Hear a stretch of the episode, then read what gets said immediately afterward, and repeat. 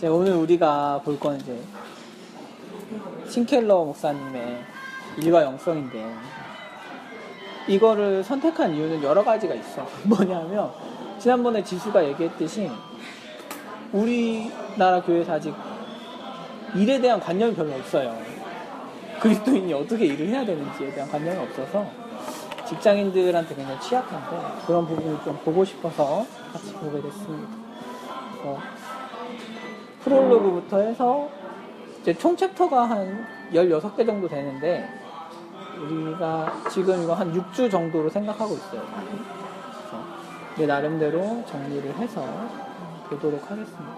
한번 보죠. 프롤로그부터 좀 정민이가 읽어볼까요?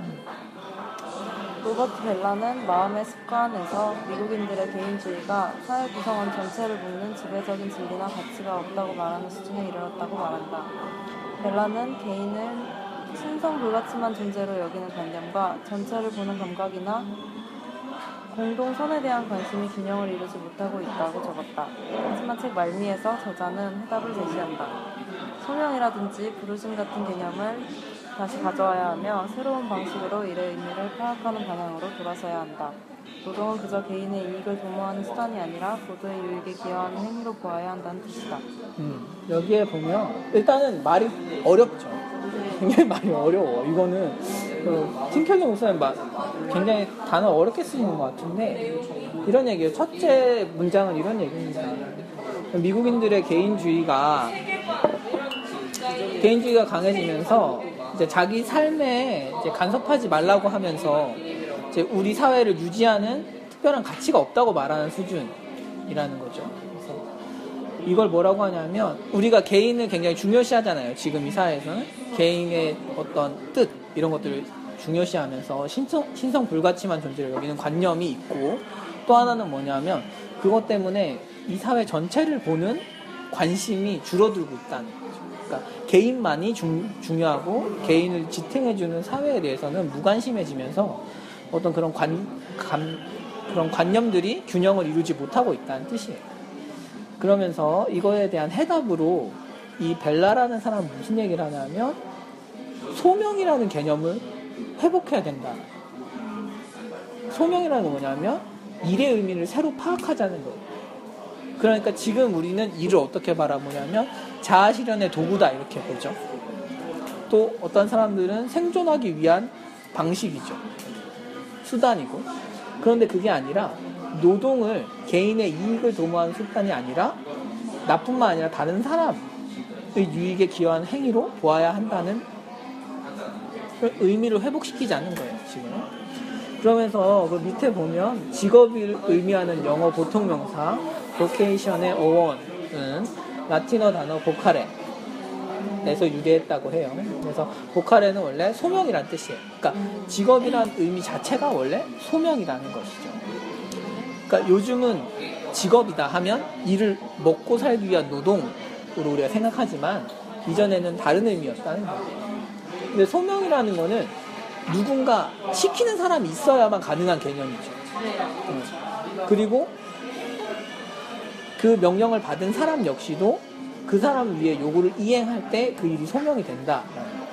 그러니까 애초에 개인의 개인적인 게 아니라 직업. 그러니까 지수가 지금 일을 한다 했을 때는 하나님께서 시키시는 시키셨고 그거에 대해서 반응하는 것이죠. 그러니까. 그랬을 때 소명이 된다는 거예요. 근데 개인이 선택하면 소명이 아니죠. 개인이 선택한다는 것은. 그런데 문제는 이 소명이라는 관념이 일반적인 우리가 가지는 일에 대한 관념과 충돌하는 거예요. 우리와 동시대에 사는 일반적인 사람들, 그러니까 신앙이 없든지 있든지 간에 일을 자기 완성의 도구로 보거나 자신의 수단 또는 먹고 사는 문제를 해결하기 위한 것으로 이해하고 있어요. 그래서 일을 소명으로 보는 관점은 성경에서 비롯하는데 지금 이 책은 기독교 신앙과 일터 사이를 연결하는 길을 모색하는 거예요. 그러니까 신앙과 직장을 어떻게 우리가 연결할 것이냐라는 얘기를 하고 있습니다. 하나님께서 인간한테 준 두 가지 큰 의무가 있어요. 뭐냐면 일하는 것과 사랑하는 거예요. 그런데 이 두 가지에서 인간은 매우 취약하죠. 일하기 싫고 사랑하기 싫어. 그게 우리 지금 존재죠. 그렇기 때문에 우리가 예수님을 믿고 우리의 영적인 상태들이 회복되면서 나타나는 지표는 뭐냐면 일을 행복하게 하고 즉 마음의 소원이 회복되고 하나는 뭐냐면 옆에 사람을 사랑할 수 있게 되는 거예요. 이해가죠? 그래서 지금 우리는 일에 집중을 하는 책을 보고 있습니다. 자, 한번 나눠볼까요? 당신에게 일은 소명인가요? 아니면 수단인가요? 이렇게 되어 있는데 어, 지수부터 이번에 은행 일을 하면서 어땠어요? 저는 일단 들어간 것 자체가 들어간 것 자체가 진짜로 은혜라고 생각하고 제가 뭘 하지 않았잖아요. 제가 뭐 조사서 대충만 막 그냥 오늘 이렇게 쓴 건 아니지만 막 노력을 하고 쓴 건 아니고 그런데 어쨌든 됐잖아요. 제가 막 노력을 하고 뭘 해서가 된 게 아니라 막 제가 자랑할 수 없, 내가 어, 내가 좀 이 정도 했어. 내가 좀 이 정도 이건 가졌으니까 이 정도는 들어가지. 이게 아니라 나 정말 아무것도 없는 들어간 들어간 것 자체가 저는 진짜 너무 은혜로 들어갔다 생각을 하기 때문에 그게 있어서 소명이 돼 소명이라는 생각이 드는 걸 수도 있고 제가 또 은혜의 복음을 접했잖아요. 그러고 나서 뭔가 그 얽매였던 걸 벗어나. 그전에는 의무 해야 되는 거 약간 이런 게 있었는데 뭐 하나님 나라를 위해서 내가 이걸 해야지 막 이런 게 있었는데 그런 걸 벗어나면서 하나님 주신 소원 그게 소명으로 이렇게 돼가는 거예요. 그래서 저한테는 뭐 수단이라는 생각은 해본 적은 없는데 어쨌든 돈을 버는 수단이긴 하지만 100% 의미가 있다면 그거는 1%도 진짜 안 되는 거예요. 막 일하면서 이런저런 어려움이 있긴 하지만 어쨌든 일 자체는 굉장히 제가 지금 일 자체만은 진짜 재미있게 하고 있기 때문에 저한테 일은 지금 음, 그러니까 어떤 소명이라고 생각할 수 있었던 이유가 하나님이 나를 부르셨다. 네. 이 자리에 부르셨다는 어떤 그런 사건이 너무 강력했기 네. 때문에 더 가질 수 있었던 것 같은데 감사한 일인 것 같아요. 남, 남들은 쉽게 할 수 없어 그런 경험을 그렇죠? 오히려 지수가 너무 뭐 서울대 경제학과 좀 나와서 그랬다면 이런 경험 할 수. 없었을 맞아요. 거예요. 진짜로 어, 진짜 연약하기 때문에 겪을 수 있는 일이죠. 정민이는 어, 어때? 저는 그러니까 소명 일을 소명으로 받아들이기 위해서 그러니까 받아들인다는 것도 그렇지만 제 안에서 어떻게 소명으로 해석해 가는지의 과정이 있는 것 같아요. 그러니까 막 하나님 만나기 전에 교회 오기 전에는 그냥 그 전에도 근데 꿈을 위해서 막 직업을 막 꿈으로 두고 살아가는 스타일은 아니었거든요. 어디까지나 정말 직장은 먹고 살아야 되니까 수단으로만 완전히 생각했었는데 그게 아니란 건 알겠고 근데 당장 그래서 소명으로 받아들이면 내가 어떻게 변해야 되는지도 잘 모르겠고 그리고 소명이라고 생각을 아예 처음에 딱 너무 강하게 해버렸더니 갑자기 또 뭔가 내 노력을 하려고 하는 거죠. 소명을 뭔가 이루기 위해서 뭔가 내가 엄청나게 해야 될 것처럼 막 자꾸 되는 것 같고 그러니까 되게 이제 막 배우기 시작한 것 같아요. 그런 거. 배워가기 시작하는 거겠죠? 아직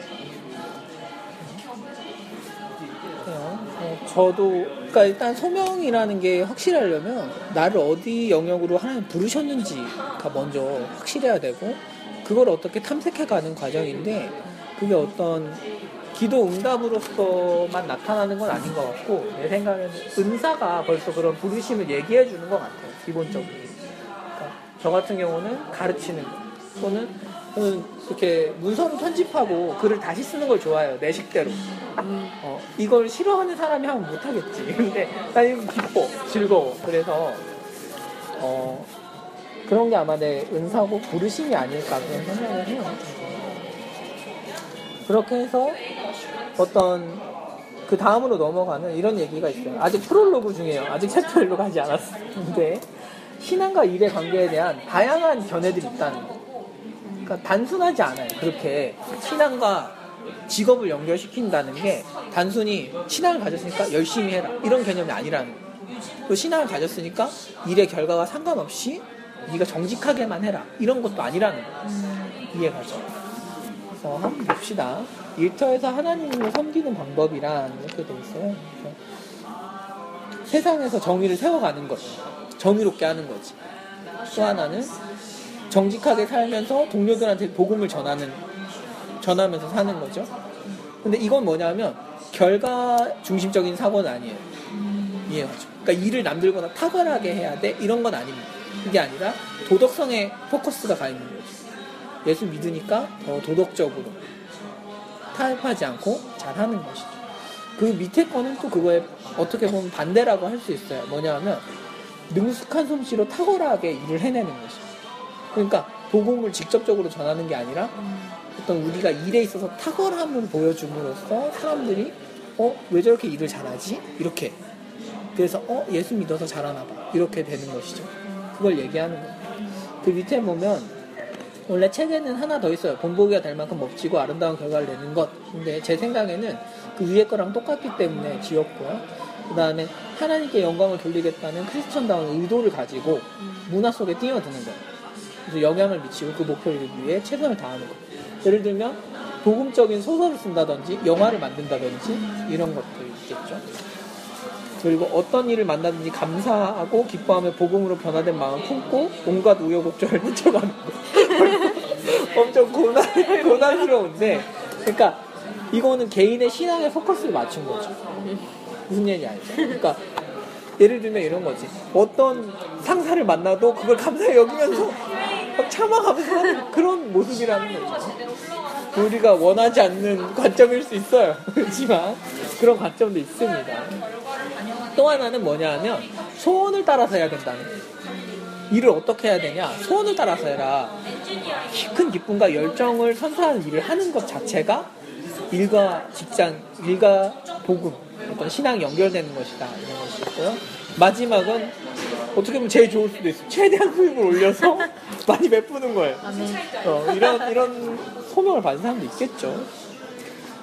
그렇기 때문에 이 책에서 이런 얘기를 해요. 신앙과 일을 통합하기 위한 관련 서적들을 막 읽기 시작한 독자들이나 모임에 들어간 신참들 대부분은 두 가지 경험을 한다는 거예요. 하나는 뭐냐면 특정한 신학적 흐름을 쫓거나 그러니까 이 중에서 하나만 배우는 거예요. 이해가죠. 마치 결과만 중요하다는 식 아니면 과정만 중요하다는 식으로 배우거나 아니면 그걸 한꺼번에 배우면서 혼란을 느껴. 이해가죠. 그러니까 그런 식으로 지금 정리가 안 돼 있는 상태라는 거예요. 때문에 위의 견해들에 대해 좀 넓은 관점을 가지고 우리가 이걸 받아들일 필요가 있는데 첫 번째는 각 명제에 으뜸가는 이란 말을 붙이지 말자는 거예요. 그러니까 우선되는 명제가 있다고 생각하지 않는 거죠. 뭐냐 하면 탁월하게 하는 게 중요하냐, 정직하게 하는 게 중요하냐라고 했을 때 무엇이 우선순위인지는 일단은 제껴두자는 거예요. 또 하나는 견해의 중요, 중요도라는 것은 직업과 문화, 역사적 상황 같은 변수에 따라 평가가 엇갈린다는 거예요. 예를 들면 시대가 요구하는 게 정직함이라면 정직함으로서 복음이 더 많이 전파되는 것이고 시대가 요구하는 것이 탁월함이면 탁월함을 통해서 더 많이 전파된다는 거예요. 그래서 직장에 따라서도 다르겠죠. 예를 들어서 부정부패가 많은 직장이라면 정직한 모습 때문에 복음이 전파될 수도 있고 그게 아니라 생산성이 낮은 직장이라면 생산성을 높이 탁월하게 보여줌으로써 복음을 전파할 수도 있는 거죠. 그러니까 어떤 우리가 처음 상황에 따라서 우리가 예민하게 어떤 방식으로 일과 신앙을 중점적으로 통합할지는 생각해 봐야 된다. 그 다음에 한번 보죠. 지금 나에게는 위에서 어떤 견해를 적용하는 것이 가장 중요하다고 생각하나요? 그 이유는 이렇게 정민이부터 지수가 먼저 해야 될 것 같아. 아니 누가 먼저 해? 하나만요? 여러 개 해도 돼요. 은행에서 일하면서 아 나 겪었던 그런 고민들이나 이런 것들을 나눠줘도 좋고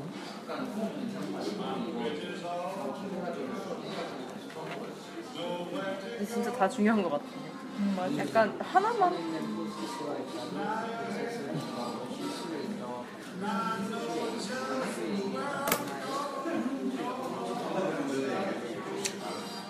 어, 나 같은 경우는 사람들이 그러니까 지금 난 학생이니까 정직할 일이 없잖아요, 사실은. 뭐 그렇게 정직한 게 필요하겠어. 뭐 남들도 다 그냥 숙제를 자기 힘으로 해오는데 뭔 정직함이 그렇게 필요하잖아. 나는 탁월함이 필요해. 그러니까 탁월해서 남들이 봤을 때, 어? 저 사람들 왜 이렇게 잘하지? 이런 느낌이 들어야 돼요. 그래서 나는 세 번째인 것 같아요. 능숙한 솜씨로 탁월하게 한- 해내는 거. 어떤 어떤 과제를 받았을 때 탁월하게. 그래서 남들이 봤을 때도 오 너무 잘한다 이런 느낌이 들고 뭔가 얘기해보고 싶은. 저는 지금 사무실에서 그 세 분, 저까지 세 사람이 같이 있는데 아마 두 분이 저의 신앙에 관심 많이 가지시는데 그렇다고 교회 오시겠다고 하는 건 아니지만 그 이유는 이건 것 같아요. 다 같은 비슷한 취준생 비슷한 나이에 다 힘든 고민이 많은 나이에 혼자 너무 기쁘다. 그래서 이유인 것 같아요. 지금 현재는 왠지 어떤 일을 만나든지 감사하고 아. 밑에서 세 번째 거. 네, 밑에 세 번째. 기뻐하며 복음으로 변화된 마음 품고 음. 인간 우여곡절까지는 모르겠지만 헤쳐나고 어, 이게 굉장히 좀 수사가 장황하지. 아, 이, 이 책이 좀 그래. 이 티모시 켈러 목사님 말이 많아요. 내가 이 표현도 굉장히 쉽게 많이 바꾼 거야. 사실은 훨씬 어려워요. 책을 읽으면. 이거 한 번에 좀 잘 안 읽히는 안 읽혀. 뭐 어려운 단어들이 많이 나오죠. 지수는 어때? 저는 전 욕심쟁이니까 단계를 나눴어요. 단계. 어, 일단 지금. 지금부터 죽을 때까지 늘 갖춰야 할 거는 세 번째 별과 끝에서 두 번째 별. 아, 열정과 아니, 탁월함. 탁월- 탁월함이랑 네 열정. 음. 그거는 늘 갖추고 지금 탁월함은 모르겠는데 지금은 재미 재미 있는 거는 뭐 있고 탁월함은 진짜 맞는 거 같아요. 탁월하게 일을 잘하는 거는 되게 중요한 일인 것 같아요. 제가 하고 싶은 분야에서 그리고 먼 미래에서는 맨 마지막 별 최대한 수를 해서 그 돈을 넉넉히 벌어요. 저는 뿌릴 곳이 많기 때문에 제 돈을 받겠다고 하실 분들이 많기 때문에 저는 정말 돈을 많이 벌고 싶어요. 제가 막 옛날에는 막, 아, 나 좋은 집에 타고, 막 엑스도 뭐라고, 뭐 그러고 싶었는데, 그런 거 말고. 음, 이제는 진짜 약간 그 초점이 좀 바뀌었어요. 음, 그래서 하나님의 제가 그 얘기를 들었는데 하나님의 사람이라고 해서 꼭 막 어디 막 어디 뭐 어디 나- 남들 안 좋은 데 들어가가지고 이런 말 하면 그렇지만 어디 막 모르는 데 들어가가지고 길게 막 기고 있고 약간 이런 걸 이런 거 원하시는 게 아니라고 하더라고요. 그게 세상에서 세상에 높은 곳에서 낮은 자로 일하는 게 하나님 뜻이, 뜻인 경우도 있다고 그래서 그냥 저는 그걸 하고 싶고 돈을 좀 많이 벌어서 그 진짜 노숙하시는 분들을 한테 좀 일할 기회를 좀 주는 직장을 또 만들고 싶어요. 제가 만약 나중에 회사를 세우게 된다면, 그러니까 뭐 어딘가 경영을 하게 된다면 그런 프로그램을 만들어서 그 사람들이 다시 사회에서 회생할 수 있게 그런 프로그램을 해서라도 그냥 맹목적으로 돈을 주는 건 저는 좋아하지 않아요. 건설적으로. 그리고 정말 어려우신 그런 할머니 할아버지들은 돈을 벌기가 사실 힘드시잖아요. 그런 분들한테는 그냥 드리고 그리고 이제 그거랑 좀 약간 겹치면서 하는 건데 돈을 많이 벌건 높은 사람이 되건 요새 세상은 그렇잖아요. 높은 사람이 되면 청렴했던 사람도 부정부패를 저지르게 되고 약간 이러니까 하나님의 정의를 세상에서 계속 햇빛이 지켜나가요. 약간 그걸 그렇게 해서 막 아 내가 세상에 공복이가 될까 약간 이런 자만심이 아니라 좀 그렇게 됐으면 좋겠어요. 그래서 정말 딱 정의를 좀 세웠으면 좋겠어요. 이게 막 세상까지 안 가더라도 내 회사에서만 내 나라에서 더 넓게 내 나라에서도 그랬으면 좋겠고. 좀 그런 마음이 있어요. 그 지위에 관한 거는 굉장히 좀 민감한 주제이기도 하지만 그런 건 있는 것 같아요. 뭐냐면 우리가 어떤 하나님께서 원하시는 그런 인격을 갖추지 못한 채로 하나님께서 지위를 높여주는 경우는 없습니다. 그 아주 드물어요 그런 일은 왜냐하면 감당을 못하는 자리 안 줘. 왜냐하면 지위가 높아진다는 거는 그 자기의 역량이 드러난다는 뜻이에요. 그렇기 때문에 여러분들 주위에서도 그런 거 있잖아요. 지위가 올라가면 인간성이 나와요. 사소한 직책이라도 주면 어, 너무 막 시끄럽게 구는 애들이 있어. 그게 뭐냐면 원래 낮을 때는 티가 안 나. 다 똑같아. 다 똑같은 것 같아. 그래서 군대에 가도 이등병들은 다 착하다 그래요. 무슨 얘기인지 알지? 그러니까 다 착한 줄 알았지만 지위가 주어지고 권력이 주어지면 달라지는 거야. 사람들은 달라졌다는 아니지. 달라진 게 아니라 원래 그런 사람이야. 그러네 그게 발현될 기회가 없었던 거지. 그런 의미에서 하나님께서 우리를 밑에 두는 그- 그 시간들을 잘 통과하면 하나님께서 가장 좋은 것들을 항상 주시니까. 그래서 그런 사람들은 훈련이 길어요. 그러니까 바울 같은 경우는 다소에서 14년 있어요. 그냥 바로 이렇게 온 게 아니에요. 아, 막 인터넷 몇 년 하는 거 아니에요? 그러니까 바울 같은 대사역자의 경우는 그 예루살렘에 가서 막 바울 바울이랑 베드로랑 막 싸우고 막, 막 논쟁하고 이러다가 일을 계속 일으키니까 그냥 바로 보내죠. 다도로 가. 다도로 가서 집에 10년 넘게 있어요. 그러다가 바나바가 부를 때까지 바울은 그 집에 있었던 거예요. 막그 훈련을 많이 한 거지. 훈련을 많이 했기 때문에. 그래서 결국은 그 훈련을 통해서 인격이 완성되고 나면 어느 정도 오케이 되고 나면 그런 자리들을 주시죠. 그렇기 때문에 우리한테 어떤 도덕적인 그런 타협을 요구하는 일들이 있을 수 있어요. 항상. 그럴 때는 그런 것들을 이제 타협하지 않으면 더 나은 보통은 보통은 더 나은 지위나 좋은 것들을 얻게 되고 그래서 작은 거에 충성하면 큰 일을 계속 맡겨주시는 거예요. 점점 좋아지는. 하나님 그래서 한 번에 좋은 걸 딱 주지 않아요. 보통 그래요. 세상은 한 번에 딱 되는 걸 좋아하는데 하나님 그런 일 없어요. 천천히 훈련시켜 가면서 소화할 수 있게 만들어 놓고 하시죠. 다음으로 넘어가 봅시다. 뭐 끊고